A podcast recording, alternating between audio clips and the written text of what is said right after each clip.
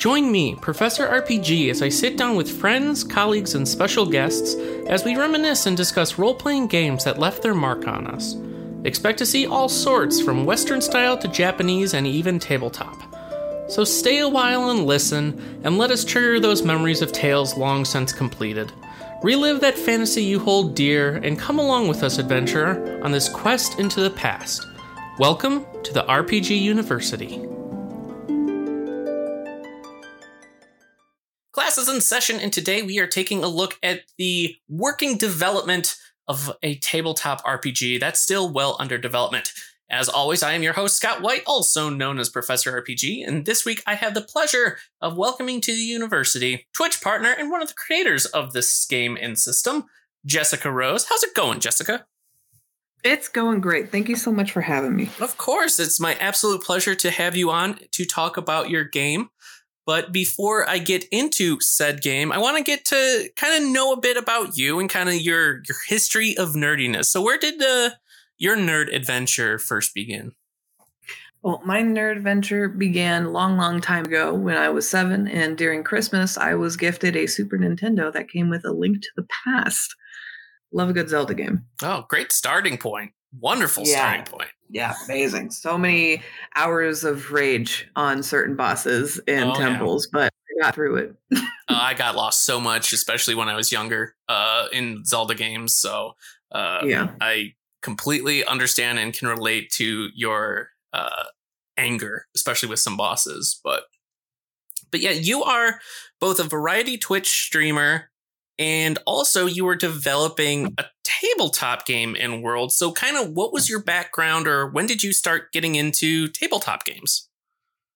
I'm gonna date myself here, but because I'm 34. But uh, you know, back in the day, we had a little chat program called MIRC, and I don't remember how I wandered into or found this server, but essentially it was a D&D game, but based on a D100 system over a D20 system and uh, it was it was great. And there were multiple game masters, and there there was a game at any point, and then there was essentially live role play in certain chats where we could either be like in the tavern or in the world or the universe in between games.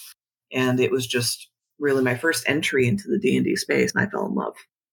Interesting. When so that was your first experience like with tabletop and everything, but so was it long before you actually got like a group together or sat down at a table and played like D&D or?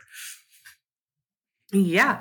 Uh, it was actually a couple years later because that you know sparked the i need to know more. So mm-hmm. i ended up like buying uh, the books at the time a second edition a bard book and then eventually my first sit down table was when i was 16 uh, with 3.5 with with a group of friends that I had fallen into, and we had explored a lot more than just uh, Dungeons and Dragons. We explored Vampire the Masquerade and a Star Wars tabletop game, among others uh, that we just all love to play.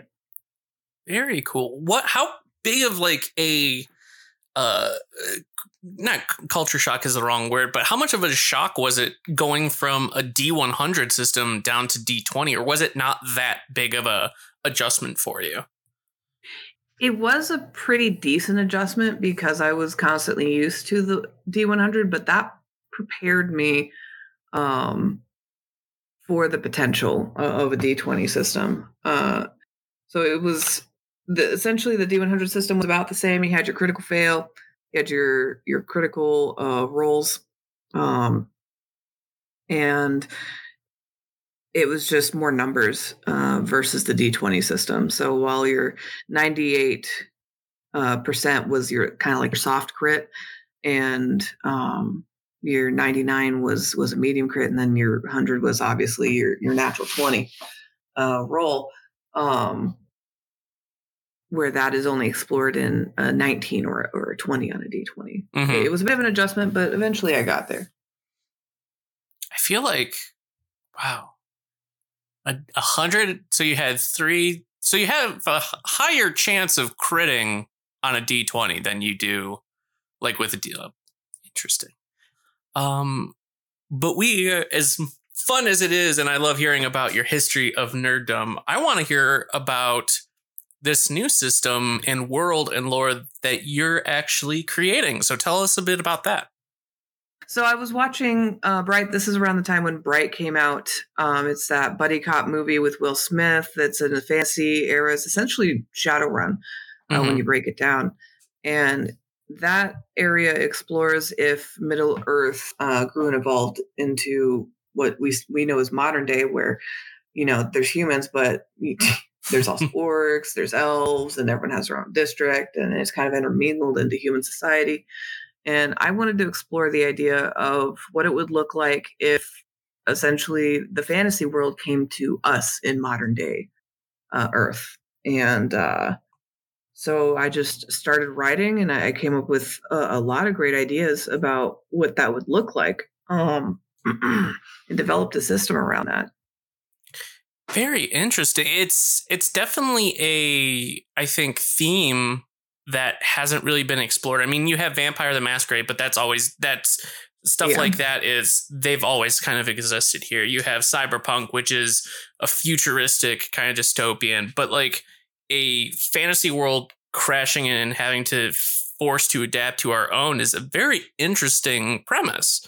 Um, how yeah. are you kind of reflecting that nature, those aspects in gameplay, or what's kind of your um, thought on how you might approach that?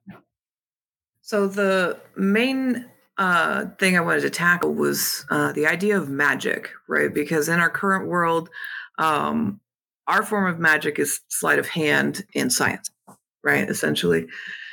Uh, and in this parallel universe, um, they have magic. It flows just as easily as science because there are artificers and, and stuff mm-hmm. in, in that world. But it's mostly just powered by magic. And I wanted to see what that would look like. But um, so we're using mana crystals. Those are the name for now, quote unquote, mana mm-hmm. crystals, mm-hmm. as a way to um, imbue the earth with magic. So it's going to be stronger around these crystals that end up happening because there was a cataclysmic event as there usually is, that ends up uh, causing a massive burst of mana crystals all around ley lines mm-hmm. uh, around the earth. And the magic is going to be much stronger in these areas, but as you move away from them, it's going to be a little bit weaker depending on what happens uh, or where you are. Interesting. Interesting. Yeah. So, how, like, how far into kind of this world's development are you? It sounds like you spent a lot of time working on kind of the lore and the the the setup of this world. Uh, how are you? And you've mentioned like artificers and things like that. How are you planning to incorporate or kind of do classes, or is it more free form? Like, what makes the like what kind of gameplay are you going for? Uh, so there will be classes. Uh, right now, um, my pet project are the um, celestial clerics and um, the uh, sorcerers. So I am actually developing a whole system around uh, magical spells that have to do with like solar or lunar. Mm-hmm. Um, and that could be empowered depending on the time of day or by a celestial event. So with the uh, lunar clerics that I have in mind, say if there's like a lunar eclipse, they're they'll have access to essentially an in-game spell uh, that is only available during these events, but it can make for some pretty epic moments for the players. And are you are you aiming for like a D twenty system? Like what? Yeah. Oh, very cool. Yeah, it's going to be based off of a D20 system. So our plan right now is uh, to incorporate my Twitch stream. We'll be running a campaign that essentially is the uh, prologue to where you start in the system, in, in the game system. Uh, so you'll actually uh, witness the exodus from their their planet into ours, and then the book will take place 500 years later in the future once everything is kind of settled down. Interesting. So I'm curious, like, will the focus more be on, in in essence, the Middle Earth or the fantasy world refugees kind of adapting, or are you planning or want to incorporate more of our like modern uh non-magical folk into like uh, as a playable quote unquote not race but quote unquote uh faction i guess could you have like detective along with a partying up with a sorcerer or a, mm-hmm. a plumber and an artificer kind of thing yeah, yeah, it's really um, what the player wants to be. We'll have a set of classes that they can choose.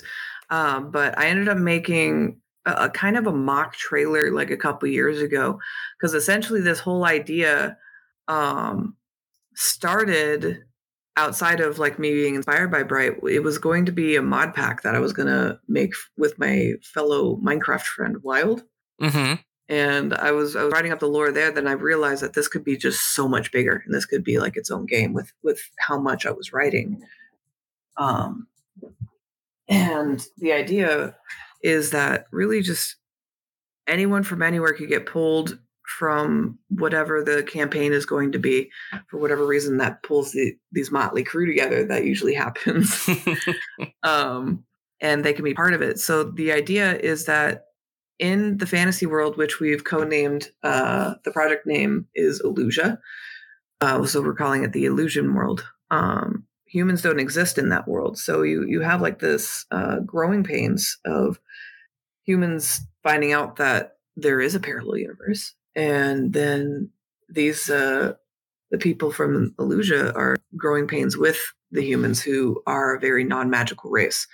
So you start having a situation where essentially magic is I don't want to use the term infecting, but growing within our world mm-hmm. and spreading. And we're going to have that case where some humans will be able to actually do magic um, at a far lesser cost. But, you know, if they hang around enough and, and get taught properly, they'll get the hang of it. Interesting. And you you mentioned something that I want to touch on. You mentioned that this is it's a parallel like these people are coming from a parallel world. So is it like a split timeline? It's not a whole other world. It's just Earth developed differently kind of thing. Is that the angle you're more thinking of going down? Yeah, more magical universe because I love the idea of a multiverse. Mm-hmm. it's, it's so great. And it, it just makes sense. Um so essentially, our world, uh, where we're starting, is is a non-magical universe. Depending on how you look at it, obviously, science is is different in the forming of stars. But in their world, magic does exist, where you know their crops are assisted with magic, and and magic is about as common as uh, science is to us. Mm-hmm. That's eh, I love the the concept of science and magic kind of coexisting or having to come to a balance sounds like such an interesting plot point or avenue for mechanics to break around. It's mm-hmm. And and like we mentioned, uh, it's it's an idea that hasn't really been explored much, especially like in the tabletop space, uh, which is yeah. very cool.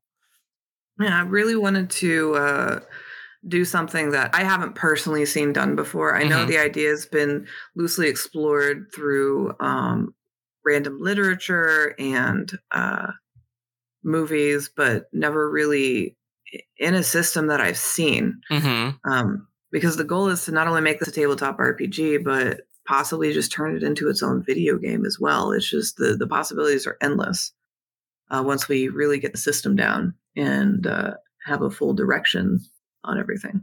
Oh, definitely. I, I almost get it um like video game vibes. I get kind of a a, a Darksiders kind of view, not as post apocalyptic and everything's destroyed, but just the the melding of um fantastical and modern. Now, with them yeah. bridging over, and you mentioned that the book or the the quote unquote core book would take place about 500 years post joining or post the coming over what time frame are you thinking that they would like what is the 500 years before are you looking like medieval kind of renaissance kind of victorian or like the five the 500 years previous would be like 2022. So like the main game would be more of a, a futuristic setting.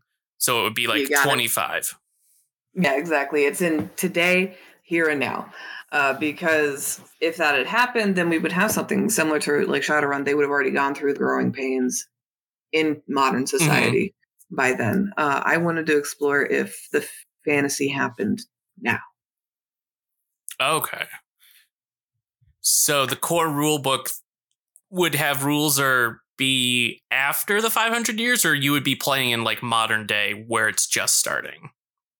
Uh, it would be after the 500 years once everything is settled down and these these factions have formed because obviously there's going to be some people that reject magic they're mm-hmm. like no it's like magic punk instead of cyberpunk you got magic punk exactly exactly now i'm curious so the idea mm, oh, no go, go ahead. ahead. i was going to say so the idea is that after the cataclysm it, it does kind of set us back uh, because the mixture of, of, science and magic, and we see this uh, epic point at um, the Cataclysm, mm-hmm. uh, does set things back. So we end up uh, moving to a more medieval era, but now we have all these remnants in, in the world where uh, this big cataclysmic uh, event actually exaggerates each environment. So you have things that are forest, but now it becomes an overgrown lush. Uh, you you have a mild desert, but it becomes a full sand desert. It just over exaggerates every single uh, environment, and that is something that we would like to explore as well. Very cool. So one of the the things that I'm definitely getting from your description and how much thought you've put into all this is how much the world itself and kind of the history plays a part in the system itself um i one of the things like with tabletop it seems like there are systems that are very focused on really good combat and others that are good for more problem solving and interaction uh, between characters what sort of balance are you hoping to kind of achieve with um uh, the world of illusion and this this game system i'm really hoping um that it becomes a true story building experience. Uh, so a lot of the combat will be freeform. We'll have like the list of spells and stuff like that. But I think personally, my experience with D and D combat is that ends up taking up like half of the session, depending on what's going on, right? Because mm-hmm. everyone's going through their initiatives and, and their turns. Uh, we really want to help alleviate that. So that's why we're leaning more towards freeform.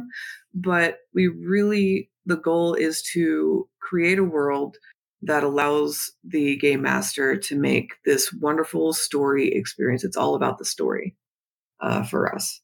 And we just want to give you the tools to be able to create that story. What sort of tools are you wanting to give players?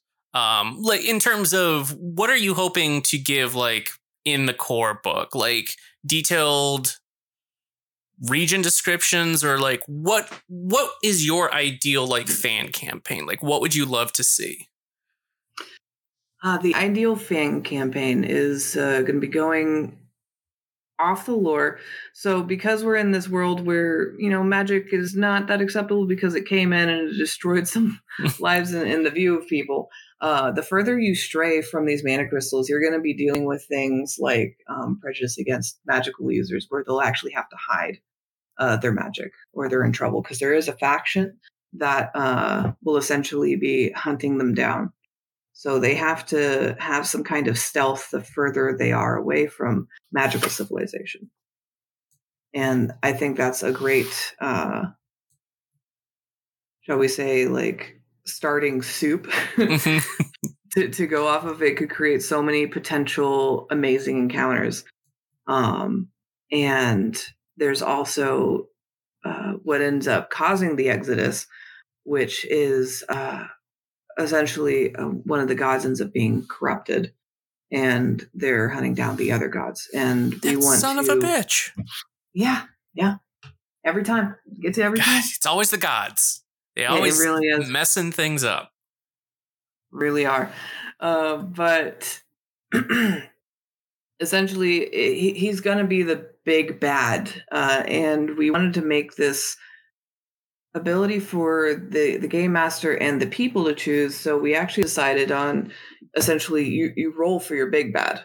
And so you, you're presented with a list of uh, races and gods because uh, the idea for the illusion gods is that the races exist because the god exists. So as we see these other gods uh, corrupted uh, down the line, depending on how the story goes, uh, you start seeing that specific race lose its affinity, or in this case, let's say uh, the dwarven god gets corrupted and ends up killing the elven god. So the elves start losing their immor- immortality and their proficiencies that come along with that race. So you're you're aiming for sticking with like classic fantasy races, that elves, dwarves, orcs, Yeah. stuff like that. yeah something to work with and then we're just going to kind of toss in uh, some things that we come up with down the line uh, there is going to be an aquatic race because while i am terrified of the ocean i love the idea of it hmm um, and a lot of my campaigns and the things that i've uh, dungeon mastered I, I always make sure to have like an underwater uh, event You always got to have that pain in the ass water dungeon. I feel like it's Yeah. mandatory yeah in any fantasy setting or RPG. You got to have that stupid water dungeon. I, I guess I just really was raised by Zelda, Yeah. in having the penchant need for a water dungeon or a water city. What is a fantasy trope, like a high fantasy trope that you would like to like avoid? It's like this has been Hmm. overdone so much. I- It's like I want to take this idea and just spin it on its head, or avoid like the plague. Like what? What do you want to? Yeah, I guess. What's your biggest pet peeve with the fantasy, high fantasy trope that you want to avoid with this? The concept of evil races. So typically uh, in high fantasy, you have like the quote unquote evil races where it's like orcs or Mhm. goblins or anything like that. Um, I really do not want to explore uh, that area because every race will essentially have its own things that it goes through, um, such as we, we do have a uh, fish race, quote unquote, uh, that has like suffered uh, at the hands of others uh, through like warring tribes nearby. But um, it's never going to be just because, oh, because orc. You know what I mean? Mhm. um, they will have their own reasons why they they do stuff, and it, it just won't be because they're naturally evil. Yeah. Are they reverse mermaids? I've always wanted to see a reverse mermaid in like a game. Yeah, they have like guild. It's like the um, the, the shape of water. That's the idea. Uh, okay. The type of fish people that I want, where they're essentially in this like um, th- they live on this lake and in low water, where the water will just like kind of come up to waist. It's only like maybe three four feet tall. Mhm. and they build an entire city around it and the city is like right in the middle of it and it's it's great Interesting. That's cool. I want to see just like a top half of a person as a goldfish, and then the bottom half is just legs running around aimlessly because they're always looking straight up. Like they don't have a Oh waist where they can bend, so they kind of have to like charge. Uh, minus two perception yeah, they're always looking up though, man. Watching out for those birds, those seagulls. that they got Yeah. you know you never know when a giant bird will swoop in But yeah, goldfish people, be great. would be amazing Giant goldfish legged legged goldfish gods. god There's potential there. I'm I'm, I'm just saying you can have that one for i'll free. consider it There's that. i'll I- I- definitely consider it you got that one for free. okay Or maybe it could be a shunned like outcast goldfish that lives in a cave or something. I don't I don't care. The- Oh, it's like a werewolf. that It's- gives the party a quest Yeah, it's like it's like Bigfoot. People just have pictures and like there's these myths of this strange goldfish person that just runs around and bumps into trees. And no one knows where they are. Or if they're a magical real. spell gone awry Yeah. It's a druid that got uh like trapped mid shape change Yeah. and because they don't have like hands or like can speak anymore, they can't do the other components of the spell to finish the transformation either back like back into a human so they just run around on their feet uh yeah. as they flap their fins. Yeah. See? Uh, lore. so good. That's heavy Yeah. heavy lore implications right there. Yeah. Hundred percent. It's great. Oh yeah, or they're like traveling out of the magical zones and they just get stuck. Yeah. a botched experiment, a botched Ooh. human uh a human that botched a spell from this mysterious race, granting him granting them immortality, but in exchange they've lost their top half, which is now a goldfish. yeah. Oh, Ah. that's that's comedy. It'd be great. It'd be the comedic relief uh deity. Well, yeah, yeah. Just a whole section on like bits you can do Oh yeah. in the system. Yeah. Make it like a holiday thing, like a Chris like a Santa Claus, like you have to leave out certain things, otherwise the fish man will so the fish man will like leave you presents or something. I don't know. yeah, just- to scare the kids into behaving. Yeah. Otherwise, Yeah. it'll eat you and turn you into a fish person. There's just there's potential. Yeah, it really is. What's in kind of on the flip side? What's a fantasy element or kind of trope that you want to maybe lean more into, or that you really enjoy? That's like just timeless. Oh, that's a good question. Um I love the idea of a good elven city based around magic. It's actually one of going to be one of the capital capitals where they not only live around the mana crystals, they Mhm. shape them and live with them. And so there's going to be this giant spire that people are just going to live in, and there's going to be an academy out of it. And I just love fantastical elements like that. Where they'll just be like floating spires all around, just this absolutely gorgeous and refined area. It just pleases me so much. That'd be cool. I I like to imagine that they're they're going to do this in like a random U.S. town, and it'd be like the grand elven capital of Tallahassee. yeah. Um, we were exploring about placing the, the elven borders around Colorado. There you go. Those elves like to get high. Some Yeah. high elven magic. They, they do have high elves. High elves are a thing. There you Very go. True. It's a whole new type of high elf. Oh my gosh. We just have this uh half elf that comes from California and ends up living in Denver, Colorado. Hey man, him. immortality's cool. Yeah. We're all high elves here, man. Oh, it'd be so great. That's why that's part of the reason why I want to explore this like mishmash of current modern times and, in fantasy because it just the potential for the players to create these characters Mhm. where you can't really do it in D&D. Like you have to form your idea into a fantasy element where Yeah. you could just be and just let it rip. It excites me so much.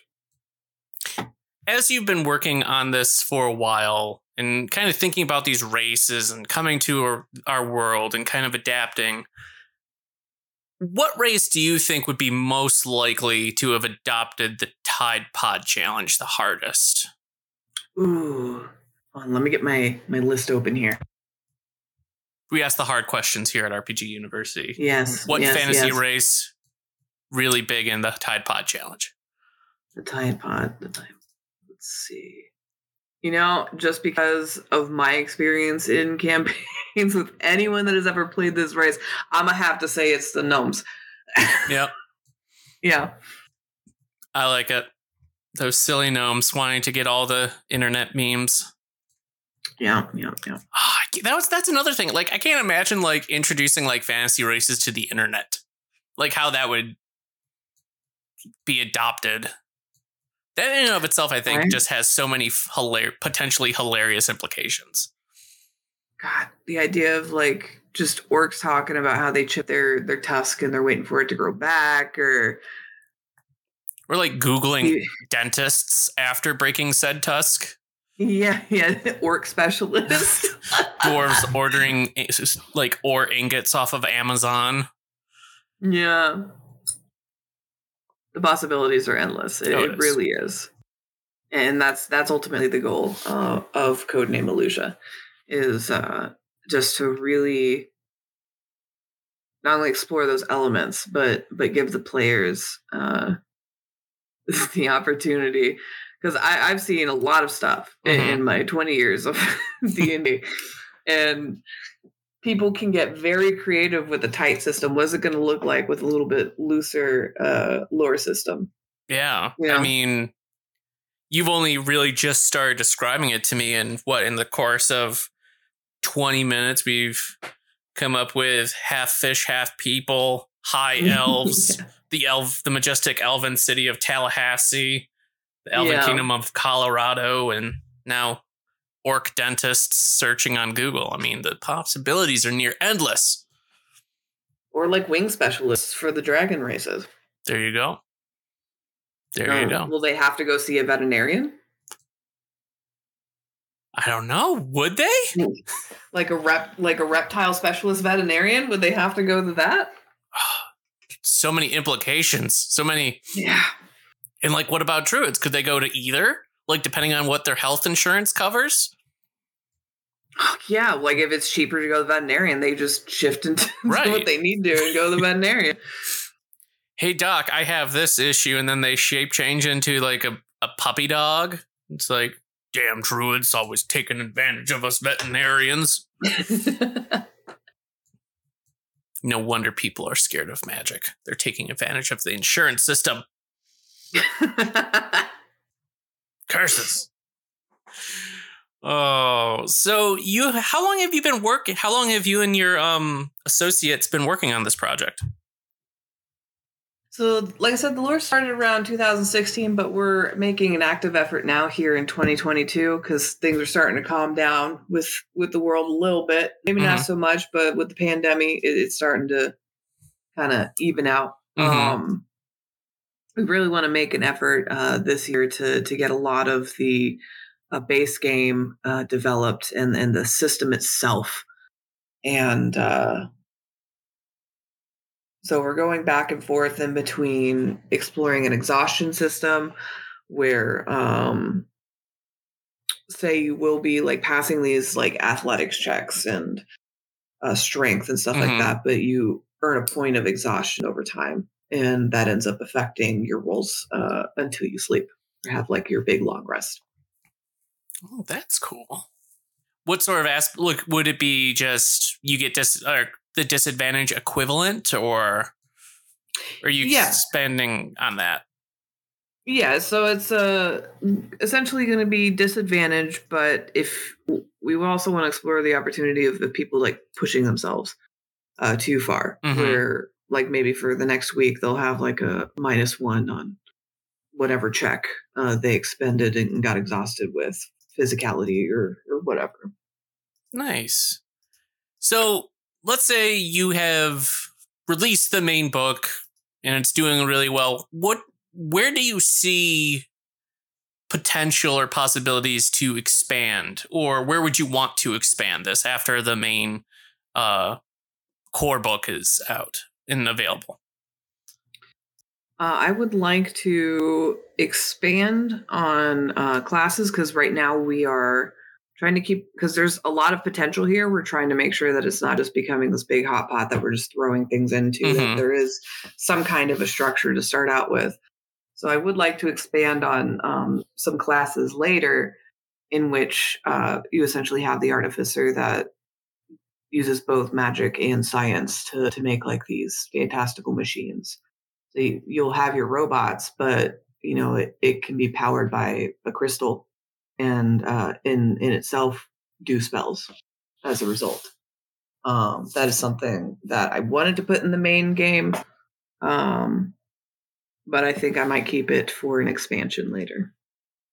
Very cool.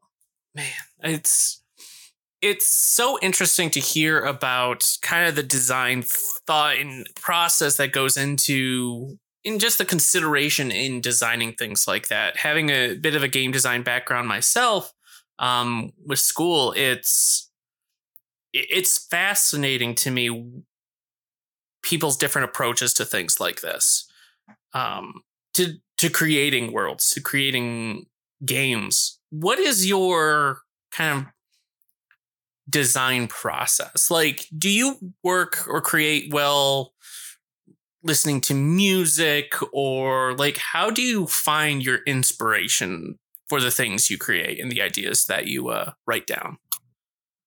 I kind of find it in everything. And then I just kind of ask the question, like, what can I draw from this? Um, but I do listen to music. So, like, if I'm uh, writing some material for the game, I'll usually put on like a fantasy setting style uh, just to kind of get in the mood. And uh, I'll I'll watch uh, literature that has to do with it, just to kind of keep uh, inspired and in, in, in that that realm of, of the idea that I'm going for. Uh, so I just I would watch fantasy movies, good old classic Lord of the Rings, and and others, and um, go from there. But mostly my my method is chaos because I do live with ADHD. Mm-hmm. So while I'll work on one thing one week, the next week I'm not going to work on the same. I'll be throwing ideas and then eventually refine it as time goes on. What is something that maybe through the refinement process that you've gone through or it just you couldn't make it work? What's something that you would an idea you had to scrap or kind of put on the back burner that you hope to be able to re-implement or figure a way to to work into it? Uh, the big one would be the artificer class. Uh, we did have to put that on the back lines in lieu of making things a little bit more streamlined when people get first get introduced to the system because I feel like it was just too complicated of a class uh, with too many elements um, as well as uh, spell developments for these like lunar and then celestial classes because it's so easy to get the ball rolling and let the ball run away from you yeah. in this situation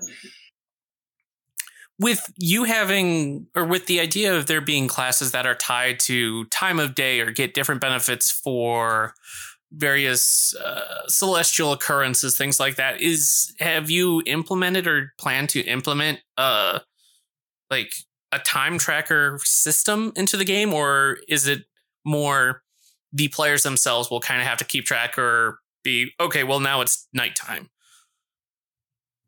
Uh, yeah, so it's just typical run by the DM or, or the players.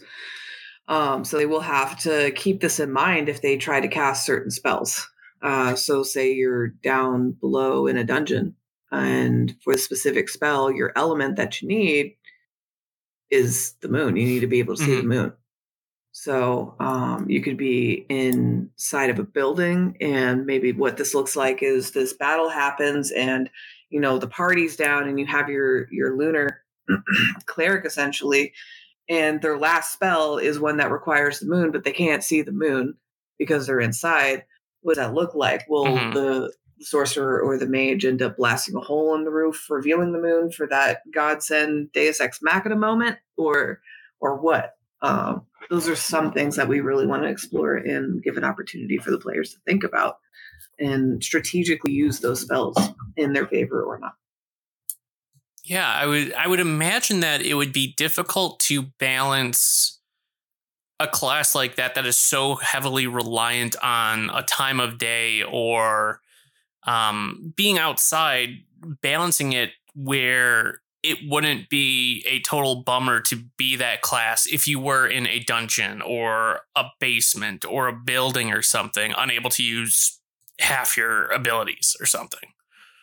Yeah, it's really about being smart about the spells that you take and in the system that it really makes you consider magic rather than it being this free flowing thing. Um, we we were trying not to limit it too much because we don't want to cut them off at the legs. Everyone wants their epic like I am the hero story or Mhm. villain, depending on where you go with it.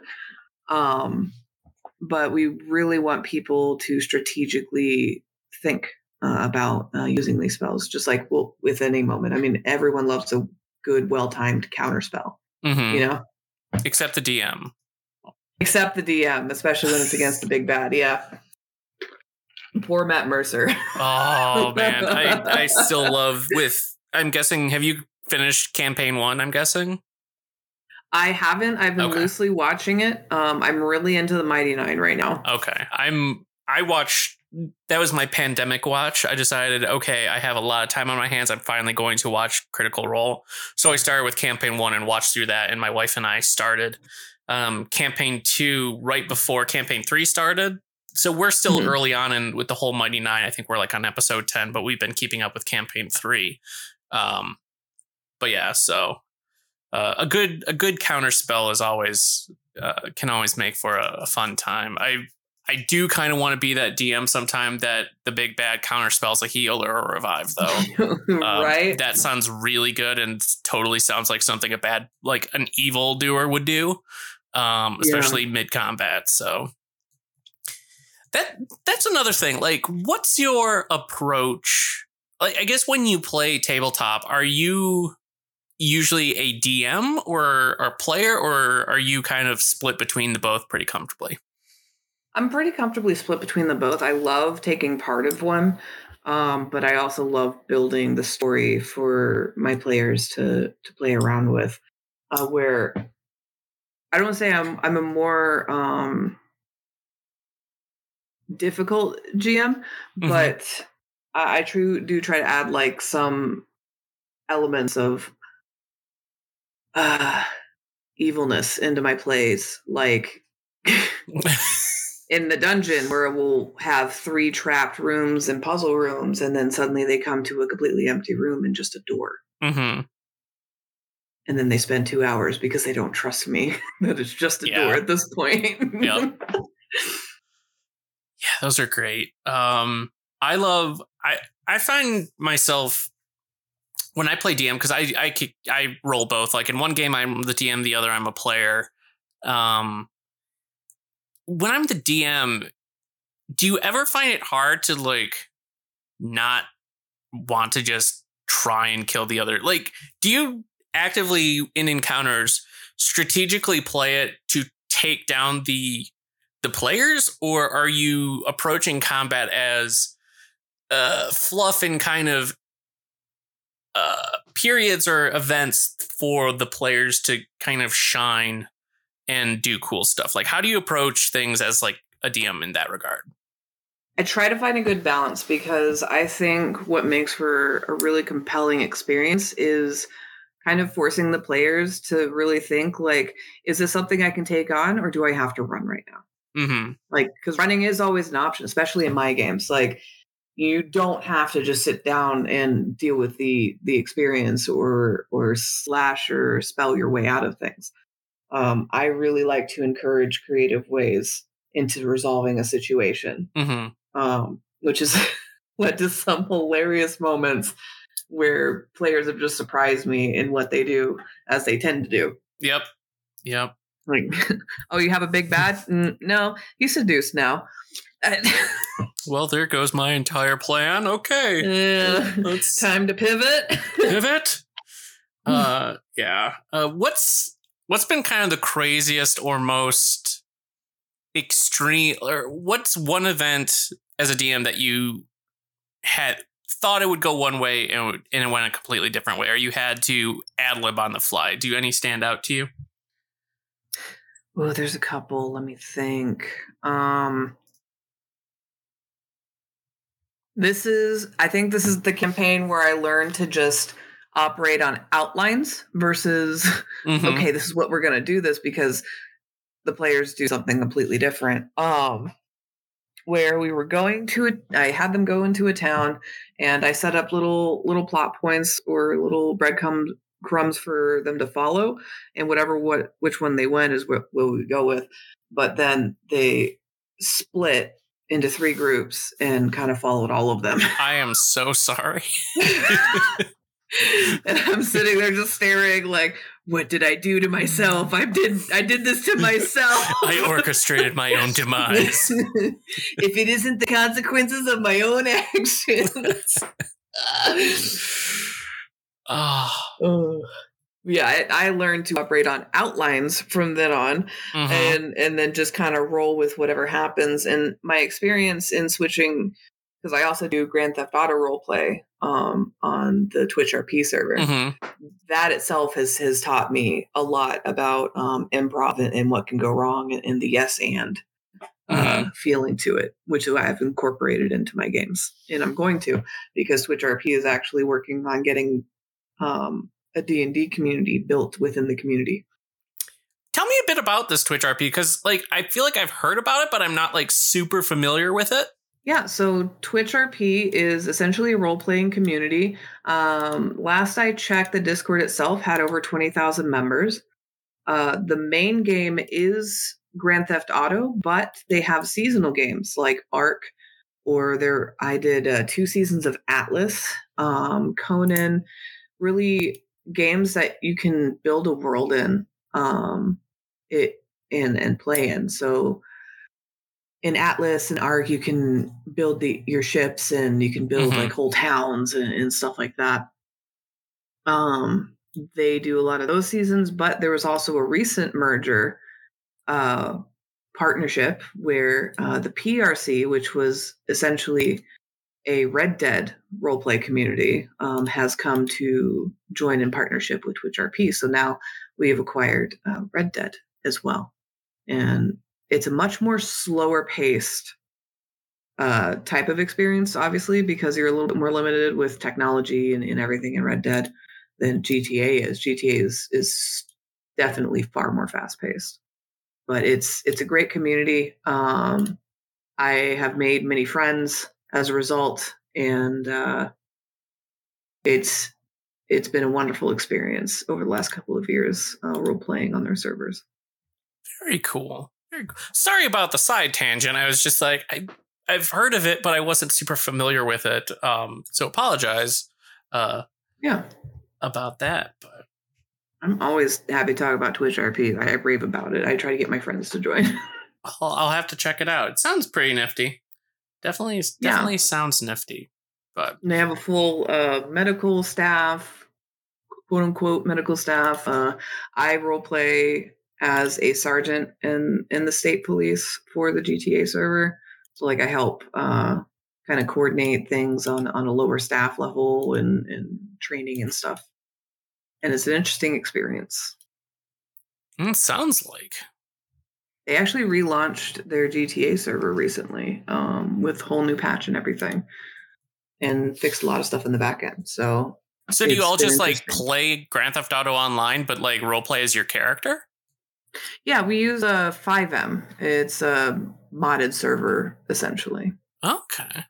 I mean, things are done to like much better quality of life. It's it's great time. It's very unique. Huh. Interesting. Might have to take a look at that. And uh yeah. sounds like would make a good RPGU episode one day. Yeah, it's it's pretty great. I do know a guy you can talk to if you want to do that.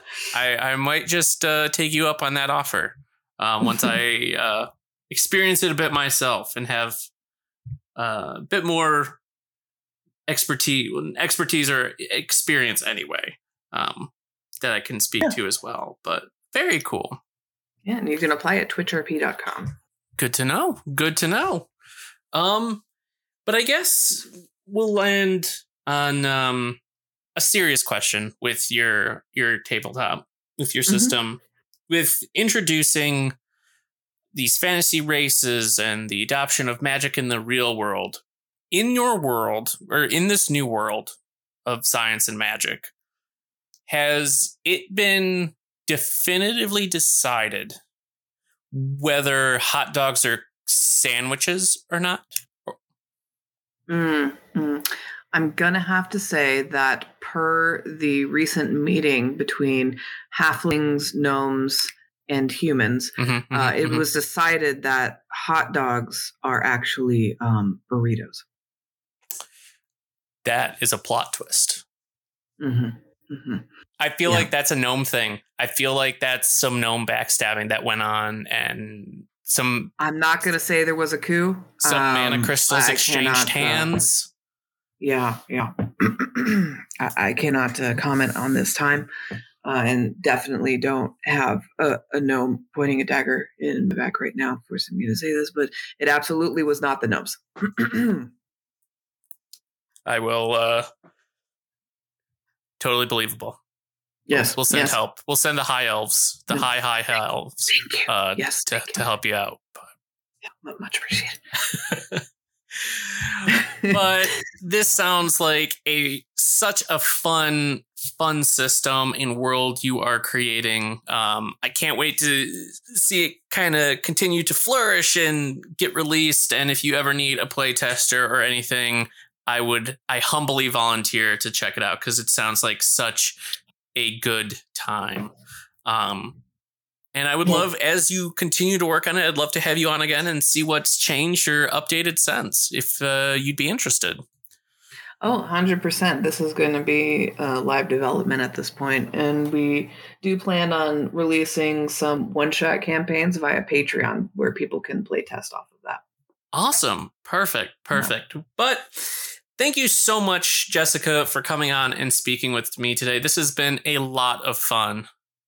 Yeah, yeah. It's, it's, thank you so much for giving me the opportunity to share a little bit more about uh, the world that me and Cheddar have been creating.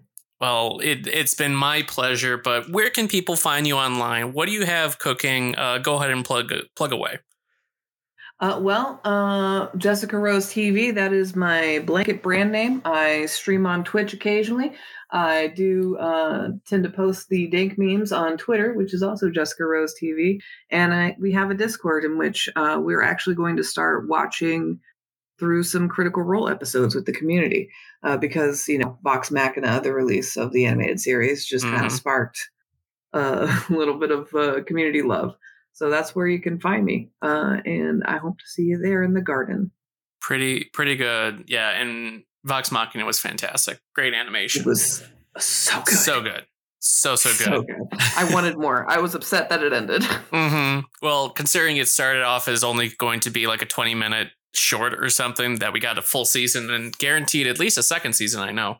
Uh, yeah, Amazon bought a second season. so super excited. But anyway, thank you to each and every one of you who's listened today. Be sure to rate and review us on your preferred podcast service, as I'd really appreciate it.